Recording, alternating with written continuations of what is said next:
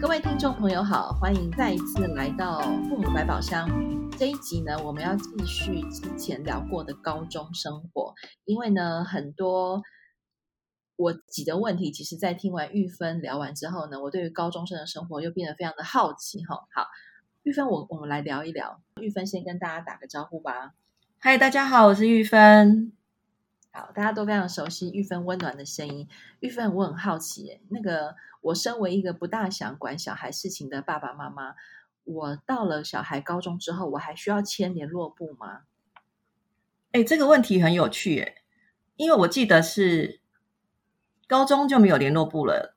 我我高中的时候就其实已经自己过得很开心了，所以呢，当我在女儿的那个高中的第一次家长日去参我去参加的时候。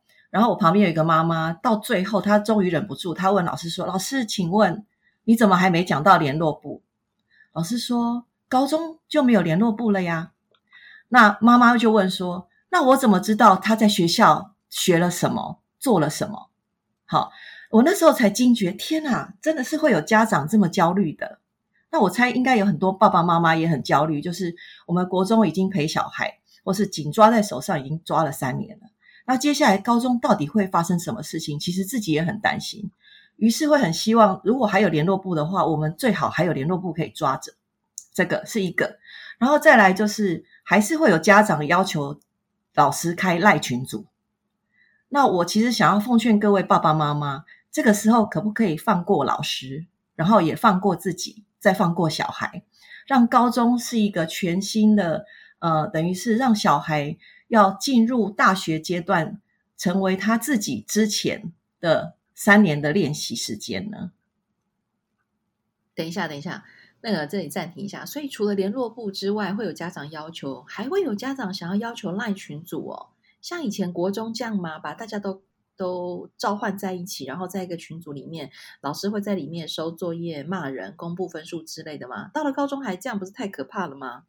我据我所知的，因为呃，父母班会有一些学员来嘛。据我所知，曾经有过一个呃成功高中的那个小孩的妈妈哈，她她用赖群组做什么呢？就是请老师帮忙看小孩在学校滑手机的时间有多长，以及他们搬新家要请小孩呃要请老师把小孩兜到台上去，邀请全班到他家去玩。我那时候听到，觉得非常匪夷所思。那个就是妈妈借由老师的赖群组来，呃，介入小孩高中生活的那个程度之高，我我其实非常的惊讶。哦，了解了解。那我们来说一说，玉芬刚刚有讲到一个非常重要的关键，就是我们之所以要在这个阶段放手。好，呃，要有一些放心跟放手。你刚刚讲到一个很重要的关键，叫做给小孩三年的时间练习。这个练习到底是要练习什么？然后玉芬要告诉我们到底是什么？我觉得大家应该可能会听得有点模糊。哦，太好了，你提问了。因为我的小孩，呃，一个大学毕业了哈，今年毕业，呃，哎，对，今年。然后呢，一个今年，一个去年念大一。那我我在这四年的观察里。我发现有很多孩子念了大学之后，非常的不开心。那个不开心是，比如说他念了呃某个学校的某个科系，他发现这个科系非常不适合他。那通常遇到这样状况，孩子一个他会就算了，就随波逐流，继续在这个系里面不开心的过四年。那还有一种小孩，他会说：“好啊，反正那我就来努力转系好了。”可是我们都知道转系其实非常不容易，好，所以孩子又会在这一年里面，就是要读不读，然后要不要转系，在里面非常的摆荡。好，那当然还还会有之后能不能转系成功的事情。哈，那我觉得那个还有另外一个，就是他进了这个系之后，发现呃学校的老师他不喜欢，学校的同学他也不喜欢。然后，于是他的不喜欢是因为人际关系，让他在里面非常的孤独，非常的不知道自己为什么要在这个学校里。那我其实刚刚跟培瑜聊到，我觉得如果有机会让孩子在高中阶段提前的这三年里面，让他去开始更了解他自己，更试探他自己到底喜欢什么，然后他在人际关系上有多一点的时间跟别人去互动，去。借由跟别人的互动，更理解自己，以及更理解怎么跟别人互动。呃，我觉得很重要。那这三年还有对家长来说很重要是什么？就我前一集讲的，就是退两步，让我们用一个新的心情，因为反正高中了嘛，不用全科都厉害啊。那我们对小孩课业的要求是不是可以稍微缓一缓？然后把我们的那个多的精力放在让小孩可以更多说一点自己，然后我们更理解小孩一点，然后在有一点空间的时候可以。嗯，成为小孩的呃人生导师吗？就是你可以给小孩一点点你的人生经历。我觉得这个是我我认为在现在未来高中的这三年很重要的事情。比起课业是不是要第一名，或者是一定未来一定要念名校或者是名系这件事情，我觉得更重要。因为呃，如果念了大学那么的不开心，那他将来如何人生可以开心呢？对，而且如果与其在大学浪费这四年的时间，不如你在高中的时候先好好找到自己，好像比你去大学里面跌跌撞撞来的好一点哈、哦。嗯嗯，因为你你知道，念了大学之后，孩子们几乎不会一整班常常一起活动了，他自己的时间比较多了，那他可以选择他要交哪些朋友，以及他不要交哪些朋友，他要上哪些课，他不要上哪些课。那要能够这样子的，呃，帮自己判断，我觉得，呃，现在开始其实更早一点开始更好啦。但是如果高中可以，可以父母可以放手一点，让他们开始试探，我觉得会更好。嗯，好，这样听起来，我觉得大家会比较放心。但是我觉得这个放心而来，会有更多的疑问呢。哈，我忍我忍不住用我身边的朋友们的经验来帮大家问一下。哈，嗯，就是说。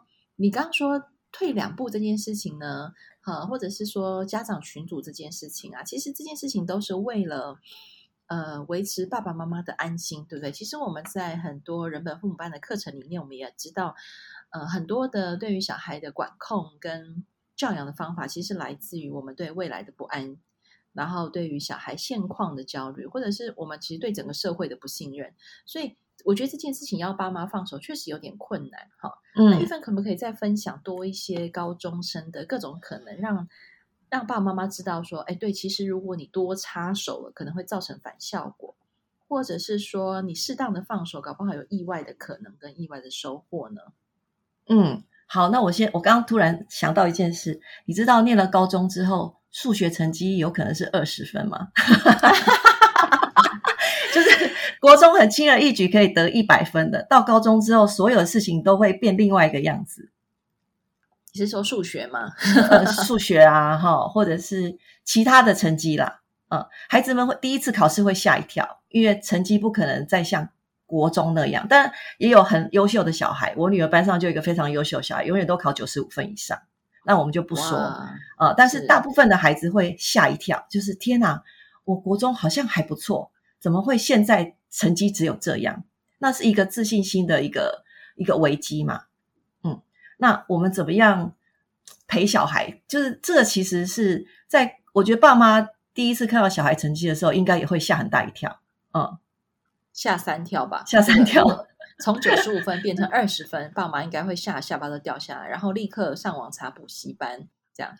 对，真的补习的成的孩子大概有八八十五分，八十五百分之八十五上以以上的孩子都会去补习啦。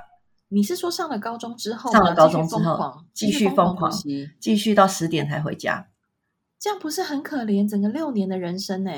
对，这是其实我我觉得。培育我们两个可能在讲一些天方夜谭，就是跟爸妈说，真的未来不要那么担心，我们不要担心什么名校名系，名校名系跟未来他的工作没有那么直接关系。可是我们看很多报道，其实是有关系的嘛，对不对？嗯、但是我们还是要刚开始几年了哈，嗯，对，这是我们比如说过了三十年以后才知道的事情，好、嗯，但是我们回头来看啊，就是呃呃，退一万步来讲。当我们生下这小孩的时候，我们第一个想法是什么？他是不是健康吗？健康平安。好，那他平不平安，能不能快乐啊？好，但是为什么好像到了看到成绩之后，我们就完全忘记这件事情？那于是乎，我们会看到很多在大学、在高中里面不开心的小孩。那如果孩子不开，我们都会觉得那个不开心孩子一定不是我们的孩子啊。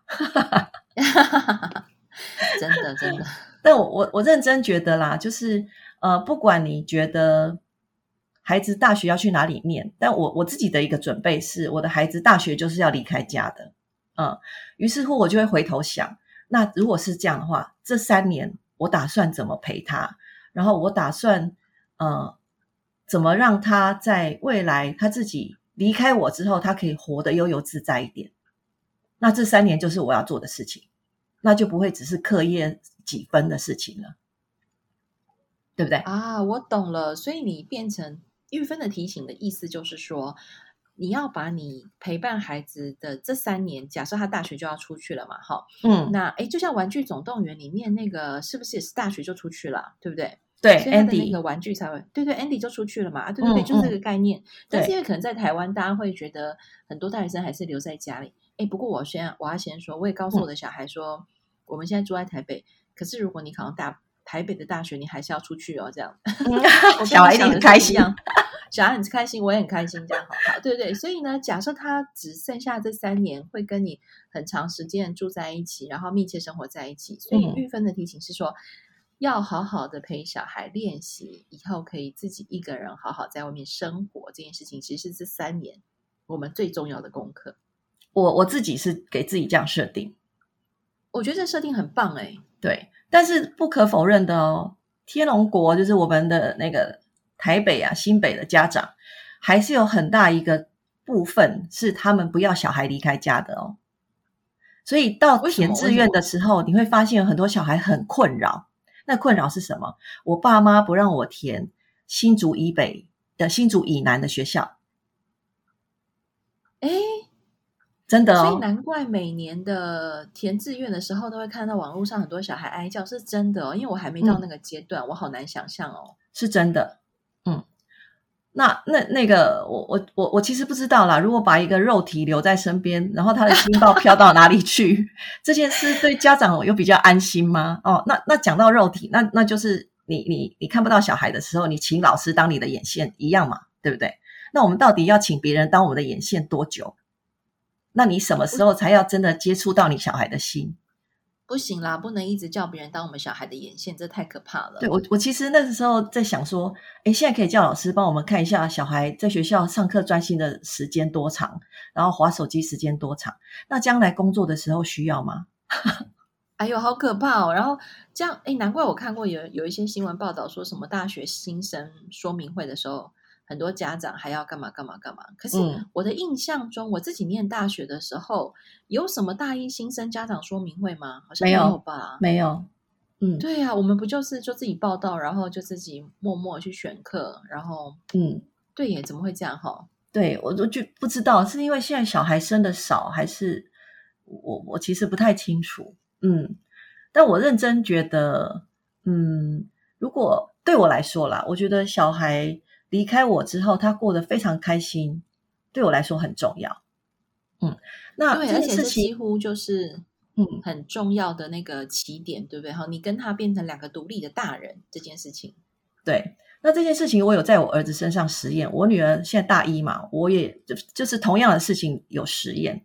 我发现，当我们把焦点放在孩子在学校过得开不开心之后，好，比如说高中、国中。小学陪他慢慢的试探他到底人生喜欢什么，然后呢，对于他喜欢的事情，我们百分之百支持。到了大学，他们可以做到一件事情，就是一个他们遇到困难回家会跟你说，然后一个他们会读得非常开心，然后再一个他们独立，就是百分之百独立自主，为自己的课业负责，然后再一个。我儿子到大四了，还可以拿第一名，吓死我了！就是哪一个哪一个小孩可以，而且他他双辅修，哈，就是他怎么样可以那么开心的读他喜欢的东西？那这东西就不是我的期望咯，因为因为我的期望可能在很很很小，可能国中，呃，希望他考一个好的高中，那个时候早就已经慢慢的放掉了。然后他大学可以读他喜欢的东西，然后好好的读，读的。读的你看得到他在看书的时候都是在整个人就是 你知道那种热情澎湃的感觉吗？我突然想要岩柱，好好，总之就是那种全身发热的那种感觉，然后跟你分享的时候是那种。哦，告诉你这个东西哦，真是好到不行，你一定要听懂。他可以花十遍讲给你听，这样类似这种。哇！我自己觉得，如果小孩可以这么开心的做他喜欢的事情，很重要啊，对我来说，嗯，那是不是名校名系好像不是那么重要呢？我刚连续哇三遍我我我只能说这件事情好。这件事情是真的，我放在小孩身上实验得到结果，不是我一开始知道这个结果，于是我这样做，不是。我我听到这里，我决定要追寻玉芬的脚步，这样陪伴我们家小孩。真的，真的，真的，我以前就比较多是想象嘛，好像在英语你刚刚描绘了一个非常美好的愿景，嗯、就是他那个眼神有光，然后整个身体自带打光灯，嗯、然后 spotlight 在他自己身上这样，然后呢，可以开心的跟你分享他在学习的事情，他觉得哪里有趣，然后哪里真是好的不得了这样子。嗯，因为确实在我记得我以前在念研究所的时候，因为要打工赚钱嘛，好，所以我就开始当那个。嗯我的指导教授的课程助教，那因为课程助教就是要帮忙收作业啊，嗯、然后学生作业写不出来的时候，你还要哦，我们老师很好，我的教授很好，就是学生只要作业提早两周说，哎，我写不出来，我们老师就会派我还有另外一个课程助教去帮忙学生写作业。你看我们老师多好，对不对？哈，哇，对。然后呢，那时候我就觉得老师啊，天哪，他们是大学生，你你一定要这样逼我们嘛？然后老师就说不不，培瑜，你知道吗？现在大学生等同于高中生这样。哦，多年前我的教授就这样跟我讲了，所以呢，那个时候我印象非常深刻。哦，我我我是念国立大学的研究所，国立大学有玉芬，然后 孩子就是那些大学生写报告状况真的是非常的惊人哈。嗯，然后但但是我当时就告诉我自己说，哇，我以后如果当了阿布，我绝对不要让我的小孩在大学里面还要去找研究所的助教。嗯、呃，问怎么写出一份还可以的报告，这样。所以你刚刚讲的那个画面啊，对照我在面对那些写不出报告的大学生，我觉得那个真的是天差地别，差好多哦。我好想认识一下你儿子哦，有机会可以介绍一下吗？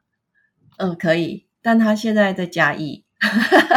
我其实也蛮想要他认识你的孩子，啊、嗯，所以他还没有毕业，他现在跟女朋友住在嘉义啊。啊，嗯，他在等毕业了，对，等当兵。哦，OK OK，我觉得那个眼神有光，在谈论自己所学习的这件事情啊，我觉得不管他以后做什么工作，都会做得非常好。诶，我自己。是怀抱这样的信心啦，但也要等我实验看看啊。好，但是至少实验到目前为止听起来是很不错的哈，就是至少小孩不会在大学毕业之后不知道自己要干嘛，嗯、然后或者是没有勇气去闯荡。嗯、我觉得关键是知道自己要做什么，并且有勇气愿意去试试看，然后还要有那个承受失败的能力跟可能。这样听起来，嗯，还有做学问的痛苦。嗯，哦，对，做学问的痛苦，你讲到了，写写报告真的是非常痛苦的一件事。哎，可是也有人写报告很开心，因为复制贴上就好了。这我不知道。哎，真的是我，我真忍不住讲一个事情，就是那一天我儿子他好像是呃要做一个什么高一的报告，然后他就说啊，我怎么在 Google 上都找不到我要的答案，就是我满意的答案。我就说，亲爱的，你知道 Google。不是用来写报告的吗？你要写报告，你要去哪里哪里哪里这样。嗯，然后他就听完之后，他就说：“哇，原来做学问写报告这件事情是有专业的入口诶。”这样。嗯，然后我就突然想到说：“哎，对啊，如果你家里没有一个人可以问，那我们在高中的时候，他又没有机会学习跟探索，那他们真的就会以为 Google 是写报告最好的朋友。所以你刚刚说到那个做学问的痛苦这件事情，但是。我觉得背后会有很重要的快乐，是来自于那个痛苦，它必定是相辅相成的吧？对，因为呃，比如说你做的时候痛苦嘛，可是你得到一个结论的时候是开心的。啊、呃，我觉得这件事情可能在这几年的。呃，很多学习的生涯里头，可能很多爸妈会忽略了痛并快乐着这件事情对于学习学问的重要性，对不对？但是大家不要误会哦，嗯、那个痛苦不是说把小孩吊起来打，然后一百分那种痛苦哦，不是不是，大家不要误会了，嗯、对不对？不是不是，嗯，我怕大家在这里误会了。好，对，那最后再问一题，就是我们你刚刚说了哈，就是那个我们在高中这三年这样的放手啊，可是对于未来我们还是会焦虑跟担心诶。嗯，那你怎么看？你自己怎么看待那个未来之于现在的那个连接啊？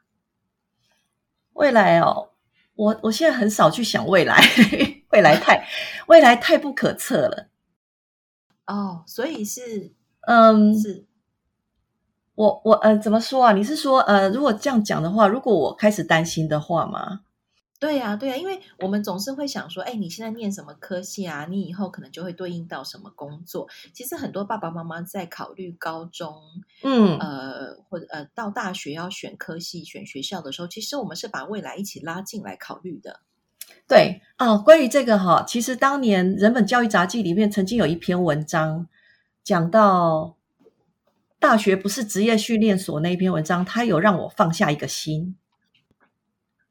哦，好，我们要去把那边找出来，哦，把那对，就请请，对对对，请大家去看一下。我其实不太记得写了什么，但是他有让我觉得，如果我们呃把学习历程也把大学包含进来，好，呃，因为大学了，不太需要再看到成绩了，我们可以因为自己的喜欢，开始大量的学习。大学其实是非常美妙的四年，我是这样看待的。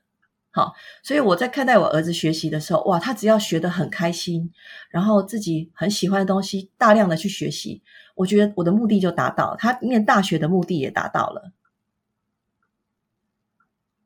所以我在高中的时候，我们我们的孩子在高中的时候，其实我们更不应该把这个未来一起拉进来考虑，对不对？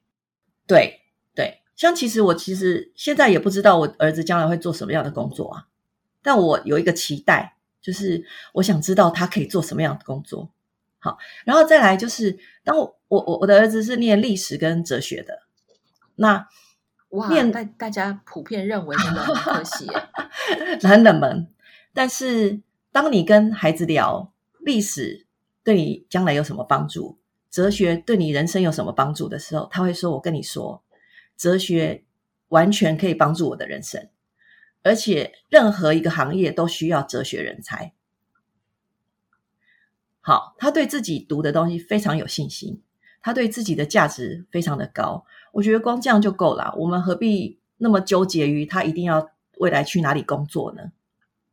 哎，我我我我刚刚整个起鸡皮疙瘩哎！我们现在在远端录音，因为疫情的关系。但是你刚刚讲那两句话，我真的整个起鸡皮疙瘩的原因，是因为我也认识两个哲学系的，现在是这也是大人了哈，在职场上非常有成就哦。嗯，而且两个都是在做商业管理的工作。嗯，我的好朋友。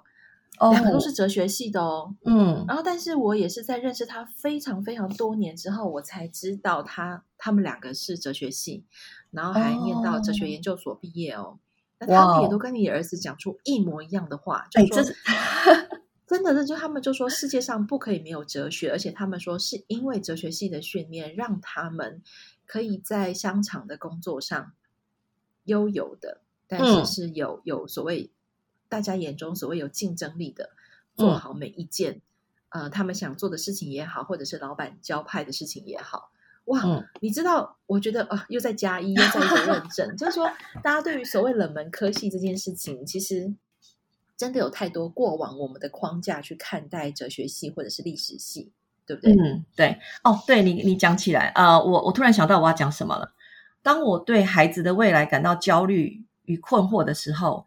我会做的事情是去问小孩，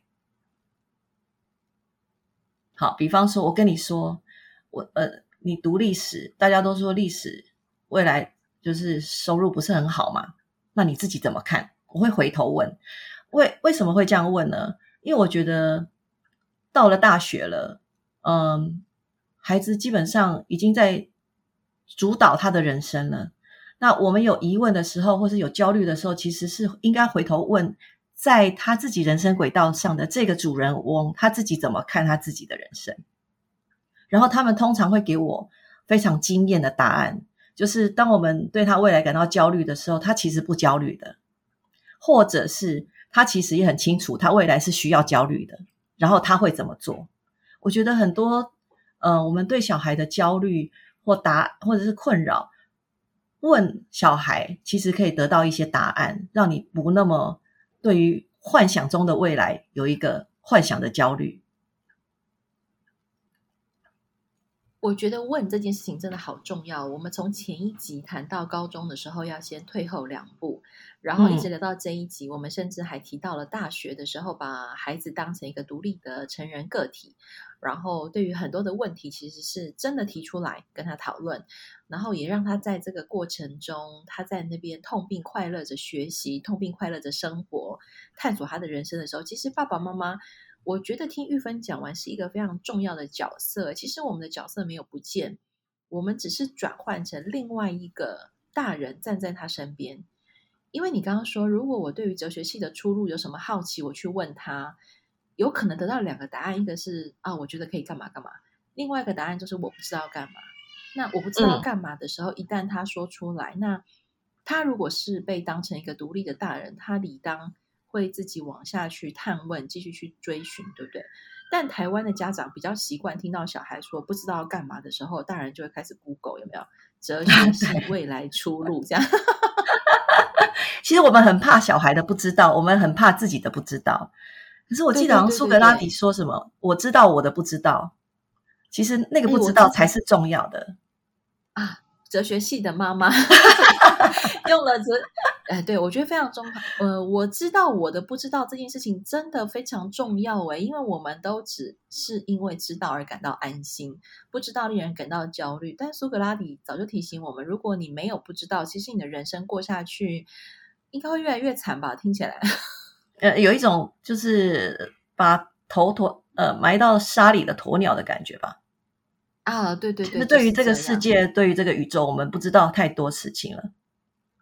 所以感觉高中跟大学这个可以再来一个第三集，这样哈，我们已经谈了两集。对，我们要谈什么？接下来 不知道哦，让我们大家来期待一下哈。那呃，从高中生而来的问题呢，我们今天就先聊到这边。然后最后呢，请玉芬再给我们一个小小的提醒。好了，我们就要跟大家说再见。小小提醒哦，就是如果在呃这之前你都还没有好好的跟小孩放轻松的过日子的话，这高中三年就好好放轻松过日子吧。哦，好，这个好重要哦，好好轻松跟小孩一起过日子哦，不是都不管他，是一起跟小孩好好过日子哈。嗯，大家不要以为小孩一定会耍废，真的真的，我们要相信小孩。好，谢谢玉芬的提醒，也谢谢大家，那我们就下一集再聊一聊喽，拜拜，拜拜。